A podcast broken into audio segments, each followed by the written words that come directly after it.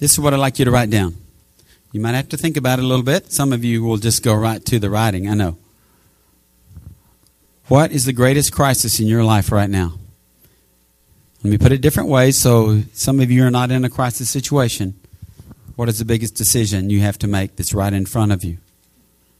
What is the toughest thing you're going through to, right now? It can, it can be one of, the, one of those things, but what's weighting you down right now? And I could throw out about, you know, a hundred different examples, uh, and there, there's a lot of them. You know what it is. Write it down. I'm not asking you to be spiritual about it. I'm not asking you to write down what you're trusting God for or not trusting. If you're not trusting, it doesn't matter. I just want you to write down whatever that circumstance is or the tribulation is that you're facing right now.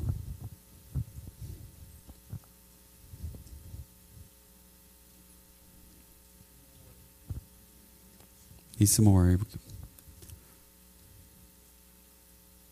Anybody else need a pencil or pen or Crayola? Lipstick? Sharpie?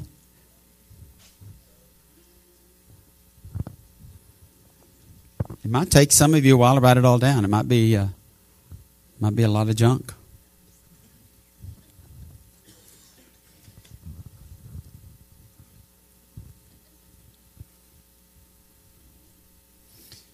When you're through, put your pencils down on your desk and look up. I see a lot of heads still down. It's okay. There might be some tears falling on the paper. That's okay too. I'm talking about something gut wrenching for some of you. Some of you walked in here this morning, you could barely stand up because of the weight. Some of you are facing some stuff that you don't think anybody else has ever faced. Some of you have decisions that you just, it's like flip a coin, okay? God heads, you know, this, this decision or that, this choice or that, flip a coin. It's that kind of deal I'm talking about this morning. What's going on in your life?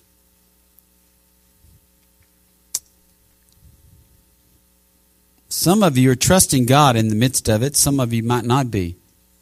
Right? Have you ever been in the midst of a tribulation you didn't really trust God for it? Be honest.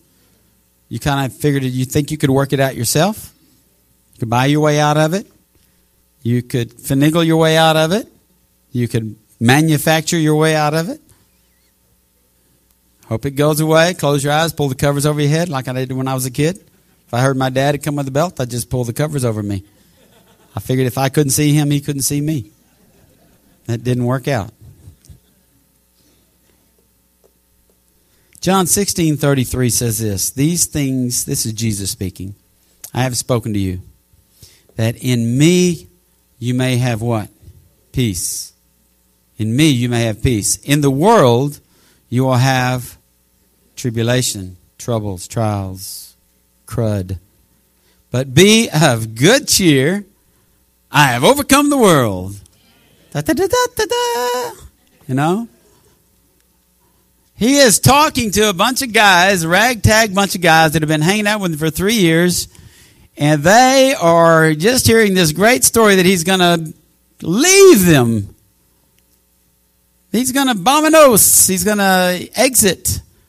And he's trying to impart to them, listen, I'm going to be gone, but, and there's going to be some troubles come along, but listen, you know me, you're in me, and I have overcome the world. Now, Let's look at the amplified version of that same verse. I have told you these things so that in me you may have perfect peace and confidence.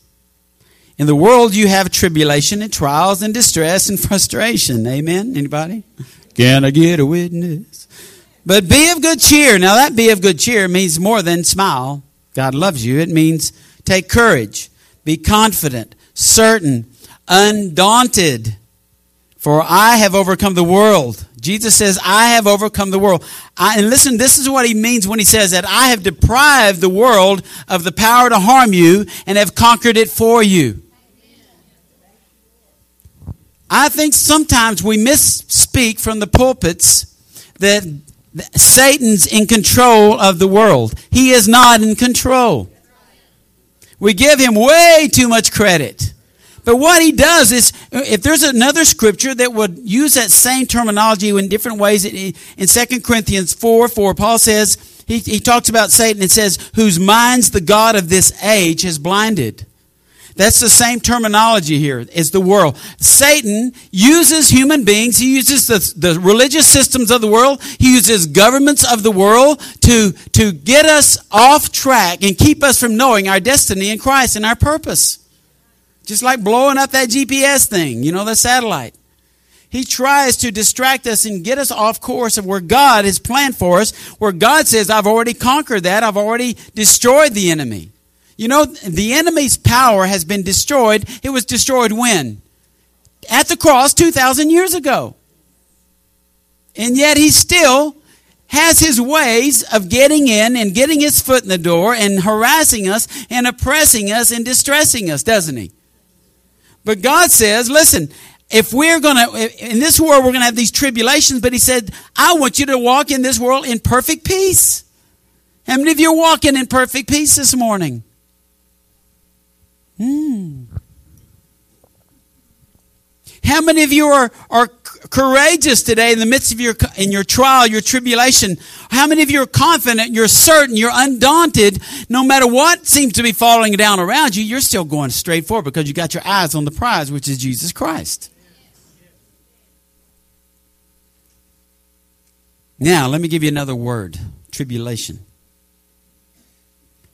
Let me tell you what it means in the Greek. And I got I want to get a plug-in for that book I've been we've gotten. It's called uh, Sparkling Gems from the Greek. You need to get that book. It is awesome. How many of you got it by, by now? How many of you got the book? You need to get the book. Get on Amazon, get a used, worn out copy or something. Yeah. Some of it, that'll scare some of them because it's a really thick book. It's got a, a, a Bible study for every day. But what he does is dissects the Greek. Because, see, we don't have as good a word sometimes. Sparkling Gems from the Greek from Rick Renner. You can get it on Amazon.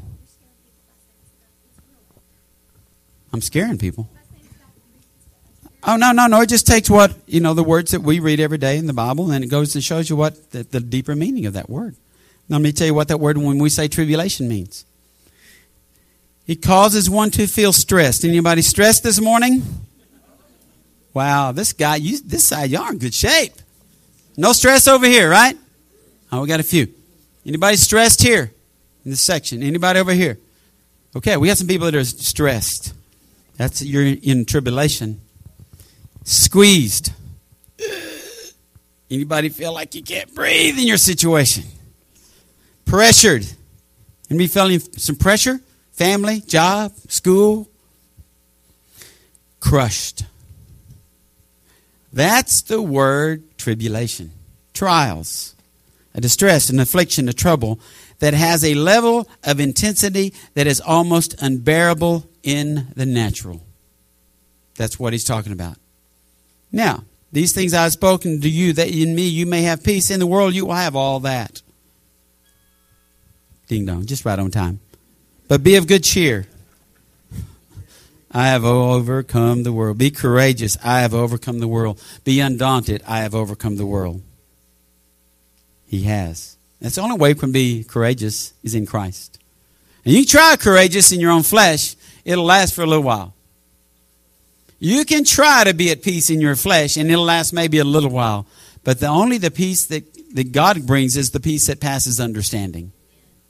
That's the peace that says, in the middle of whatever I'm facing, I can trust God, and I choose to trust God. So, how do we get to the place of trusting God totally? How do we find that peace? Mary Lou and I have worked in nursing homes for six years. We saw that very, just depicted the examples of that same thing over and over and over. We would see people that used to probably have this vibrant life. And then you would see them come in and maybe it was the one taking care of the other and would sit with them all day and would take, take care of them and walk them down the hall and and and I know many of you understand where this where what this is about because you've lived it and you know what it's like. But in the midst of all that, she was honest. There were times when she wanted to give up, but she wouldn't. What did you hear her say in that video? What were some of the words that jumped off of the screen that you heard her speak? Did you choose a choice, commitment? What else? Trust. Getting back to the scriptures of what she knew was in her heart. She was not going to leave the, the, the, the basic foundation of her life in the midst of all of this, she knew, even though as difficult as it was, that God was with her through it. Did you also hear her say, I don't understand this? Did you hear her say, I don't, un-? we, we were in an active ministry and all of a sudden our active ministry is her ministering to her husband. Faith. You heard her speak of her faith, her, her decisions, her choices to stick with it. Did you also hear her say that God used this? She didn't know when they ministered to people really what they were going through. She couldn't identify with some of the things that people were going through until she went through this. And some of you, you don't know why you're in the middle of what you're in.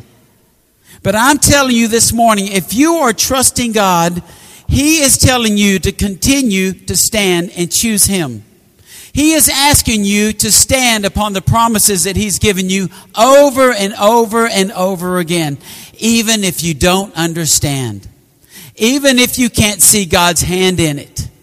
You see, that's what we call faith. And when our, when we have, when we talk about trust, trust is derived from what we put our faith in.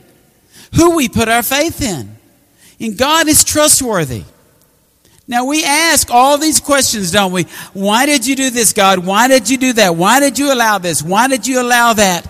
And yet God's saying, sometimes He said, I'm not going to even answer you. I've already told you. I'm, he said, I'm in control. You trust me in it. Some of you, you know, we talk very little about tithing, but God says, why are you, why are you expecting me to open the windows and pour out all these blessings? Because you're holding on to your stuff. And God says, let go of it so I can bless you. And some of us, we won't even let go of what you've written down on the paper this morning. You won't let go of it because you don't trust God to take care of it. You know what He's going to let you do? If you choose, He will let you hang on to it. He will let you go through whatever you're going to have to go through. Can He teach you as you hold on to it? Yes, He can. You can either do hard time or easy time. I've explained that to some of you before. I, when I was in the chaplain at the jail, I would ask guys, what's the difference between hard time and easy time? I said, well, hard time is when you buck the system all the time. When you don't do what they ask you to do. When you're not obedient. And I said, well, what's the benefit of, of the hard time? He said, it's not. That's why they call it a hard time. Easy time is when you obey them. You do what they say to do when they say to do it. And you don't fight. You're not always in conflict. And God would ask you today, are you doing hard time in this situation in your life? Or are you letting God move in this situation? And listen, it does boil down to this thing called choice. It's called choosing to trust Him. Now, I want us to look briefly at the scripture that we uh, that I've chosen for the day. It's in, in Deuteronomy 30, and I want to ask you to go back and read that whole chapter today.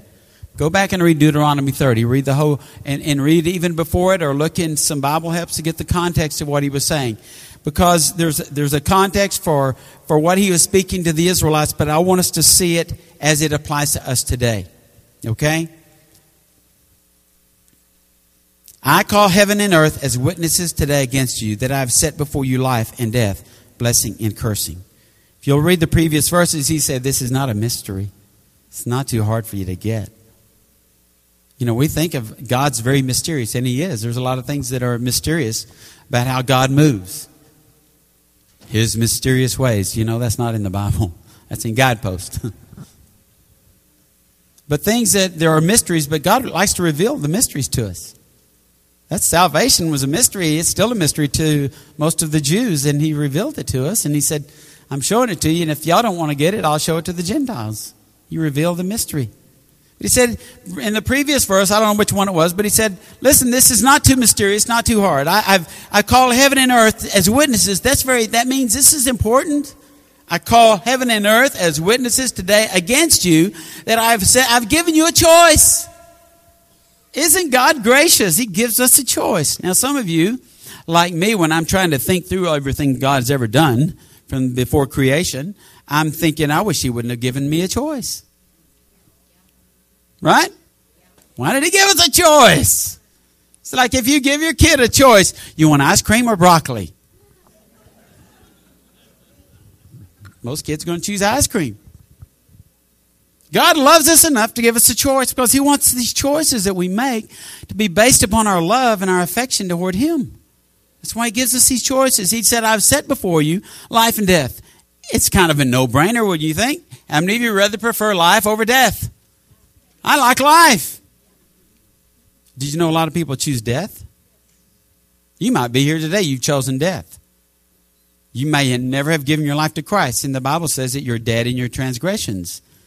So you think you're living it up, but you're really dead. You're a dead man walking or a dead woman walking because you don't know life. But God said before us life and death. Death and life. He says you get it, you get you get a choice, column A, column B. He's also said before it's blessing and cursing. How many of you want the blessing? All right, let's get the other people who want the cursing. How many of you want to be blessed? Okay, wake up. God set that before you. He said it's your choice. Think about that. It's your choice if you want to be blessed or cursed. Hmm. I'm not talking about cussing. okay, we're not talking about cussing. We're talking about the blessings of God versus the curses that we choose or choose not. It's pretty simple. Pretty simple stuff. And then he goes on and gives us just a little bit of a hint at what he thinks we should choose. Therefore, choose. Oh, wow. Therefore, choose life. God wants you to choose life. He's not going to make you, but He's giving you a good. Listen, if you had a lottery ticket, you went and you had one of those things to fill out, and, and I don't exactly know how they are, of course. Uh, but somebody came to you and said, I know the numbers and you could win the lottery if you get to choose these numbers. How many of you would choose those numbers? Come on, all you spiritual, I'm not going to do that. Uh, God says, I've got the, the right choices for you to make. You want to choose them? Here they are. He lays it out before us. Choose life. Don't choose death. Death is bad. Life is good. And then he gives another, he gives something to go along that, that both you and your descendants may live. See, he was given this choice to Israel. This is a prophetic chapter in the Bible, very prophetic chapter. Some people believe that it applies to the, the coming things within back before even the, the dark the, the time span between uh, uh, when the prophets all died out and then Jesus came. But others believe that this prophecy is still yet to be revealed. Some believe it part of it took place in 1948 when all the, the Jews got their land back. But others believe that it hasn't happened yet because the Jews still as a whole have not chosen Christ. And that day is going to come. Okay? So there are different ways to look at this uh, chapter 30 of Deuteronomy. So that's why I said, let's look at it for us today. Let's see what God's trying to show us. And if you want to choose, I would suggest choose what Moses suggested to the Israelites. Choose what God told Moses to tell the Israelites. Choose life. He pled with them. Choose life. He, he, he screamed it out. Choose life. Don't choose death. The most important, single most important decision anybody will ever make in this life is the choice of Jesus or not. It's the most important choice you'll ever make. If you walked in today and you've never chosen Jesus Christ, then you're dead. If you choose Him today, you become alive. Duh. Isn't that pretty simple? If we can trust Jesus with our eternal destination, how many of you have chosen Jesus? Let me, let me ask, let me check, say this to you because I wrote this down in blue. If we can trust Jesus with our eternal destination, shouldn't we also be able to trust Him with whatever, whatever we wrote down on that piece of paper? Our trials, our tribulations, the things that overwhelm us, the things that weight us down. Isn't that amazing? We'll trust God. We will trust that Jesus, because we have put our faith and our hope in Him, it's gonna, when we die, that we step into eternity, we step into the presence of the Lord. We, we trust Him with our very soul, we, we with our, with our, our whole being. We trust God because we put our faith and trust in something that happened 2,000 years ago, that because we have said yes to Jesus, that one day we'll stand in front of Him and He's gonna say, welcome home, thou good and faithful servant. We've trusted Him with the most precious thing that we could ever trust Him with, but yet we won't trust Him with a little thing that we think is huge. We won't trust Him with our children. We won't trust Him with our marriage. We won't trust Him with our finances. Oh, but God, I know I'm trusting you for my salvation. We won't trust Him in the midst of conflict and between us and somebody else where we have to go and ask them to forgive us. Oh, Lord, I can't trust you to do that. I can't trust you to help me through this situation, God, but I trust you for my salvation. You see what I'm trying to get at here? You said, I've given him my life. I lay it down to him. I surrender except for that thing. And I'm not saying all of you are not trusting God in that thing that you wrote down, but some of you aren't. You know how I know you're not trusting God? Because you're worried about it. You're fretting about it. You're losing sleep over it. Your stomach's churning. You might have a bleeding ulcer over it. You haven't trusted God with that thing. Oh, but I trust Him for my salvation. Listen, guys, He wants you to trust Him all the way, not just part of the way. Well, I would trust Him if I'd have seen Him come through for me before, but He's really not coming through. But I still trust Him for my salvation. I know when I die, I'm standing before Him saved. Is this getting to you? This is making sense to you this morning? Because some of you are, are, are, are word sick over that thing that's in front of you and you think God cannot take care of that.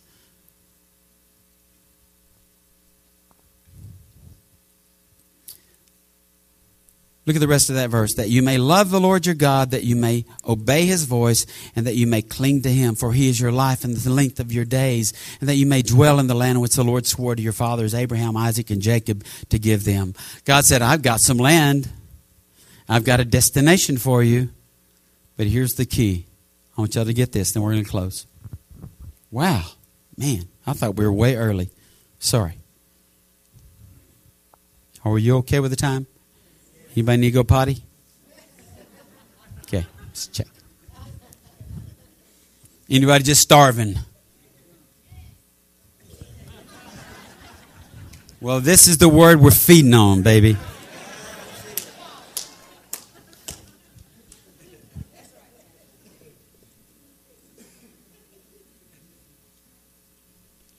Here's the part we don't like to get involved in so much. You know, we talked about our purpose, our vision, and all that stuff, loving God, loving people, and we went into all about how we're supposed to love God, put Him first. Loving God means that we're willing to obey Him. Got a few amens there. That you may love the Lord your God, that you may obey His voice, and that you may cling to Him. Did you know in the Greek when you talk when it talks about being saved, that word saved means cling to trust in, hope, hope in. In other words, when we're saying we're, we're trust, we're clinging to God. We're attached to Him. You know, so He says here, if you'll obey His voice, if you'll if you'll cling to Him, then He's gonna He's He's your life. He's the length of your days, and you're gonna dwell in the land. And listen, the land that God has for you is the land of. Back in John 16, He says the land of peace. That's where I want to dwell. In the midst of the conflict, I want to dwell in the land of peace because I know God is taking care of me.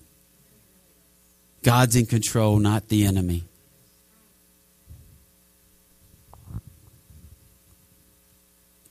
That's why when you read Romans 8 28, you can make this, you can have some understanding of it. And we know that all things work together for good to those who love God, to those who are called according to his purpose. You remember that's what she said. I know I don't understand it, but I know God's working in this. Would you stand? Get your piece of paper out. Whatever you wrote down, get it out.